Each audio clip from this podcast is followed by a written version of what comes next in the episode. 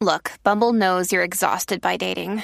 All the must not take yourself too seriously and 6 1 since that matters. And what do I even say other than hey?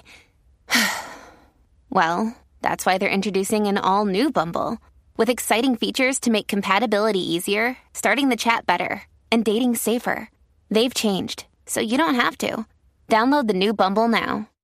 You may know you're listening to this show along the Marketing Podcast Network, but did you know there are other great shows on MPN to help your business? Christy Heiler hosts a fantastic podcast called Own It. Christy, tell us more about the show. Own It is all about celebrating women and non binary advertising agency owners. We talk about buying out of the Boys Club of Advertising because less than 1% of ad agencies are owned by women. And where can people subscribe? You can find the podcast at untilyouownit.com. We're also on the Marketing Podcast Network at marketingpodcast.net. And of course, you can subscribe wherever you get your podcasts. You heard her. Go subscribe. So I think right now, if you pay attention to the business landscape, you'll see that the no code movement is like massive. It's something you can't really hide from. And I think it's an important time to kind of highlight this because where no code is now is kind of where podcasting is too. You know, I really believe that this is a way that more people can make that money, make that company that will sustain, you know, long periods of time, make them more money, ultimately make your life easier too. Because going into the software, the SaaS world is trending, number one, obviously, but it's also just an easier way to do things. Like all it is when you have a software product, you have a no code tool to help you serve your clients better. What it really does, number one, it creates recurring revenue. That I think is the most important thing. Like right now, the best way to get recurring revenue is to have a membership community or something, right? Where people pay you monthly for content or interviews or whatever, which is fine, but I know having a tool is so much better because you're actually giving something to them that they can use. Even though content is good and all that, the tool is something that separates you completely. Like when you and this is the thing, even if it's basic, it doesn't have to be something that's incredible. I think that most coaches could set up a software tool that will help them, you know, schedule meetings with their clients and give them access to the content. And if it does one other thing, then it could help them forever. They'll they st- they'll keep using it. Most people are going to stick around, right? If you provide them with that value and they have the tool that helps them be valuable, incredible. It's life changing. So, to take a step back, I think every software tool should be sticky, something that people have to use consistently. Like, why are they why are they coming back? And I had to I built several tools in the no code platform on Bubble now, and I've had to tear some down. And some of them even going back to because if you can't make it to where people are going to be using this thing over and over and over again, you really are wasting your time, right? So it's super important that it's sticky number one. That's what's going to get people paying you every single month with no problem. Now if you already have a service business you just got to think about what services can you put into a tool that you don't necessarily have to sit there and babysit all day right? Because if it's a service you're obviously doing work or you're paying somebody to do that work. It means a human has to be involved.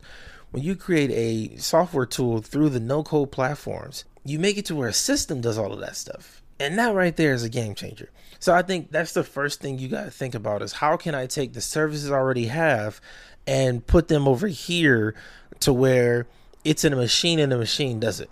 For me, the easiest one by far is setting up a podcast management system, right? So when I help my clients launch their podcast, they don't have to come to me and ask me, oh, when this is going out, when is that going out? They can look and see a calendar of when episodes are releasing. Super simple. And that kind of approach makes it really, really easy for me to keep them around as clients. Even after we launch the show, they're going to still be a client six months later because they're still using that same calendar, still using the same process that they used when we started working together. Right. So that's like the first thing is to make sure it's sticky. And if you talk to founders and stuff, they'll tell you how hard it is and how difficult it is. I don't think it's that hard. I think that the only question you got to ask yourself is what can I give them that they're going to need to use every day. Right? It's really simple. And if you know your market, it's easy. I'll say that. If you understand your market, your people you're talking to, that's going to be easy. Now, if you are one of those people who are just trying to build something to make money, I'll be honest, it's going to be a little harder because you don't have that connection with the audience. You don't have that understanding of their problems. I know that one of the biggest problems that people who have podcasts have is being consistent. It's showing up. It's marketing the show, right? So I know if I put all of those elements on a calendar that they can look at to see, okay, what's my daily marketing task? What's my weekly marketing task? What goes up monthly? That right there changes the game for 90% of podcaster. I just have to make a platform to where those people show up and they look at that every day. Super simple. Now, another thing you can do is think about the assets in your brand, right? Like, what kind of assets do you have that you could implement into the same system? And man, this really helped me a lot personally because I've created so many workbooks and master classes and trainings over the past like seven years now. It's just a ton. It's ridiculous. So I thought, like, man, how would this help somebody? Now, my first thought was again the old school way of thinking: set up a membership site, add a ton of content, and just start inviting people. Just invite them. And after they get two weeks free, then make them pay for it, and then do group coaching every other week, and boom but I'm like, damn, that's not really as valuable as if I give them the tool, obviously, right? The software, right? And then put in certain elements into that tool that are going to help them, right? So, for example, if I was into marketing, I would have an email marketing tool for a specific type of person. I low key, I'm still thinking about making this one. I'll be honest with you, like, because if you look at it, there are already thousands of email marketing options right? For different types of businesses and agencies and companies. You got big ones, you got small, you got some for creators. And that's great. That means that it's always available for you to get, get a piece of the market. If I was creating an email service tool, the first thing I would do is put it, templates in there, right? For whoever my ideal client is, my ideal customer. And what the, that template does is as soon as they sign up, they instantly get a result, right? So my value proposition will be look, you sign up for a free trial and we give you five templates to choose from to set up your first funnel. Boom. Because most people are going to take the longest time building their funnel. Meanwhile, if you have it to where they can sign up and they immediately get one, your email marketing tool is now more valuable. They perceive your brand is more valuable. You help them get a result instantly. You completely separate yourself from the rest of the market. Now, I do think this is where it gets tricky because it has to be for a specific type of person, like really dialed in. For example, I could have said, um, I'm going to build a marketing plan or a launch plan for all kinds of startups. You know, I want to help all startups launch podcasts and stuff, which could work. It could work. But what's better is when I talk to SaaS companies specifically, because I know that a SaaS company wants users. I know that there are thousands, maybe even millions of SaaS founders on Twitter that are talking about their MRR every day and just dreading marketing because they don't want to do marketing. They don't want to be a part of it. They don't want to put in effort, all of this stuff. So I see a wide open area in the market that I can serve. So instead of saying I'm going to serve this entire market, I want to serve this particular part of the market. And even saying SaaS, that's like one level deeper. I could go deeper than that and say only tech SaaS companies right? Or only creator SaaS companies. I get really, really specific on this. And this is a thing when you take your business from being service, you go from being a commodity into like when you have the software, you go from being a commodity to something that's unique, something that can't really be found anywhere else, right? That's when you can charge more. You're going to get more customers. It'll be easier to get customers because you're not the same. You, are just not doing what everybody else does. And if you go the same path, same route, do what everybody else does, you'll be going in circles, promoting, talking to yourself, yelling down the hallway. So, what I would suggest to get started is looking at no code systems, looking at Bubble, um, a couple other platforms out there like Webflow, and just really first think about what is something you do in your business that is a service right now that you are paying somebody to do it that you're doing yourself.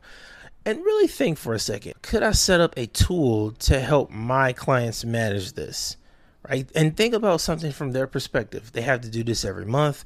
They don't like doing it every month. It's exhausting or it's hard. How can you make that easier? Because when you can do that and answer that question in a software tool they're going to pay you every month. And now it's the best way to sell your services because that's like an added bonus. You know, instead of saying, "Oh, pay me a monthly retainer," it's like, look, you just keep paying to use the software. Pretty simple. And again, think look look into the no code building thing because you don't have to have a bunch of experience. You don't have to be super technical. A ton of free courses and free content on it. Um, it probably will take you six to nine months to build something that's really really good, but you can build an MVP within 30 days. They even have templates on there. You could build MVP in 30 days and start shipping it to your customers right now. Like your clients you already have, you already work with. They can be the first people to look at it, tell you if it's good or not, tell you if it's useful or not. All right, that's the best way to get started. I'm telling you, you make the transition from being like just a regular coach or a regular speaker or a regular author. Then you have a software tool where you can actually serve the same people at a higher level. Now you're not this commodity anymore. You know, and I'll be honest, a little rant here.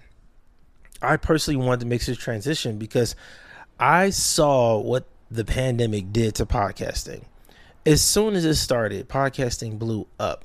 Millions more shows, thousands and thousands of editors, um, all the people in the business world trying to come and be guests on different podcasts. I have seen it. And for me, it was like, okay, if all of this is happening, it's going to happen to me too, where it's going to be a, a ton of podcast coaches, right? and it's just going to blow up. So I was thinking, how can I separate myself and show people outside of me just saying it? I want to show you with my actions and what I have to offer you, you know, that I'm different from everybody else that's going to call himself a podcast coach. I don't want to be seen as a podcast coach. I'd rather be seen as a startup marketer, as a SaaS marketer. I want you to come to me so you I can help you market your SaaS company. That's what I want to be seen as. And it didn't really happen for me until I built a tool until I kind of separated myself with bigger assets in my brand. So just think about where you want to be, what you want to be seen as. You want to be seen as one of very few people in the world that does what you do. Like I know for a fact because I'm deep into startups now and I know a ton more people there. And I've been in the podcasting for years. I know a lot of people there, obviously. I know that there are very few people that do what I do or that even can do what I do. Right. So when you make that transition, I think that's where profitability is. So I'm super excited making this transition and founder success methods is going to focus on just that. How do you market your startup? How do you market your SaaS company? I'm bringing on founders that I know, founders that I'm meeting now, and it's going to be a variety. You know, it's going to be small founders that are trying to reach that first 10k MR. It's going to be some that have already reached a million and they're getting it in. You know, and I want to give you some more of my strategies, insight on how I've used my products and even some of the things I've done wrong and how I'm going to grow. This is not me talking at you like I know it all. This is going to be like a growth kind of show. You know what I mean? So I'm super excited, man. If you're watching this on YouTube, thank you. If you're listening on the podcast, go and subscribe on YouTube. Search for Founder Success Methods. YouTube is putting a lot of effort in the podcast, and so I want to blow up there. Make sure you support the show. I'm Coach Chris, and I'll see you next time. This podcast is heard along the Marketing Podcast Network. For more great marketing podcasts, visit marketingpodcasts.net.